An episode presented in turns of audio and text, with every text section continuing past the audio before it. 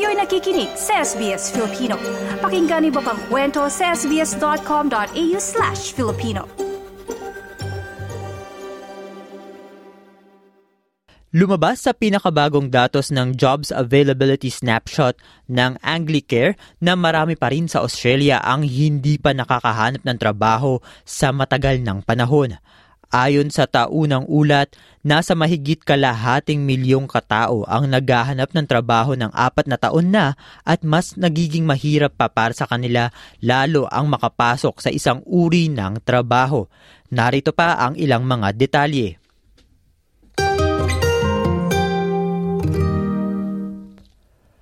Kung mapapakinggan nating muli ang pahayag ng pamahalaan, tila nasa maayos na estado ng employment o lakas paggawa ang bansa. Pakinggan natin muli ang sinabi ni Treasurer Jim Chalmers noong ikalima ng Disyembre. Inflation is moderating, wages are growing, we've had two consecutive quarters of real wage growth, we've got unemployment with a three in front of it, 620,000 jobs have been created on our watch, We've got record participation in the labour market. We've got the first surplus in 15 years and a much stronger budget position, saving tens of billions of dollars in debt and debt interest. Ayon sa datos ng Treasury, ang kawalan ng trabaho ay nasa 3.6%, ang pinakamababa sa loob ng 50 taon. Samantalang ang pangmatagalang kawalan ng trabaho ay nasa pinakamababa nitong 2008. Ang numerong ito ay tumutukoy sa mga taong walang trabaho ng isang taon o higit pa.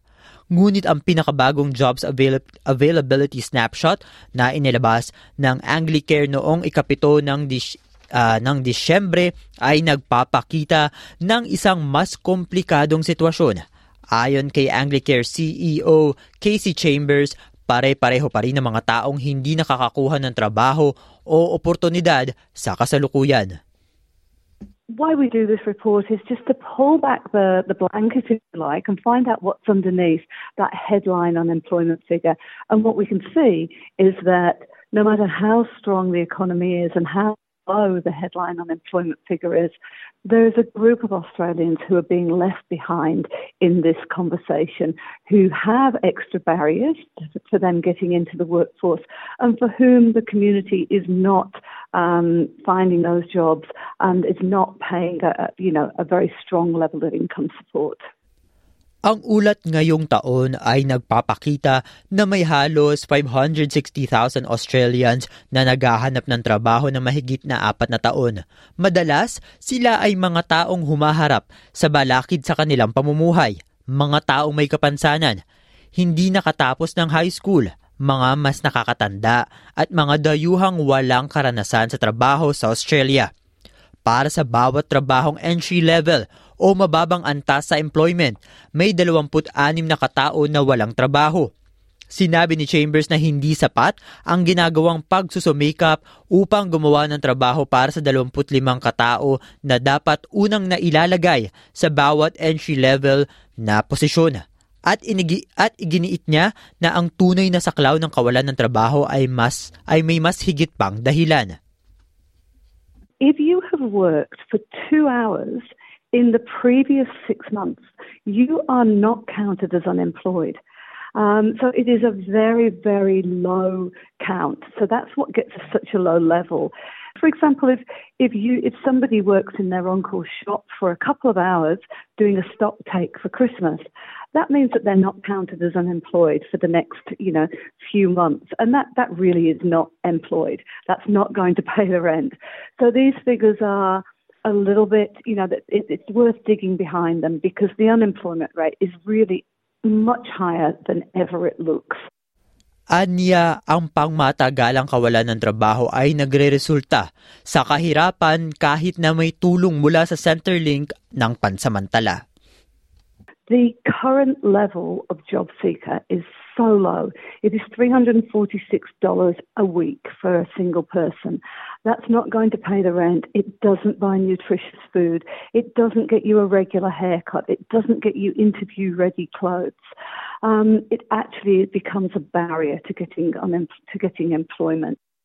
At kung matagal ka nang walang trabaho, mas nagiging mahirap pang makapasok sa isang posisyon at hindi lang ang pinansyal na aspeto ang naaapektuhan.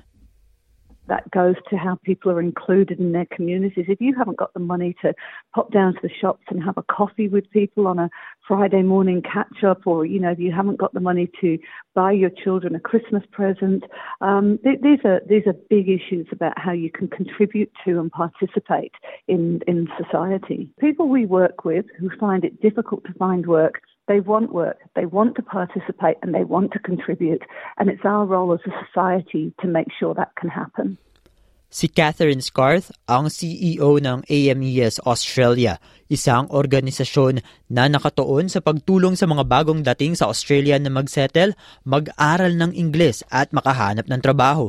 Madalas, ang mga dayuhan ay humaharap sa mga hamon, kaugnay ng wika, at pagkilala sa kanilang mga naunang kasanayan at karanasan sa Australia.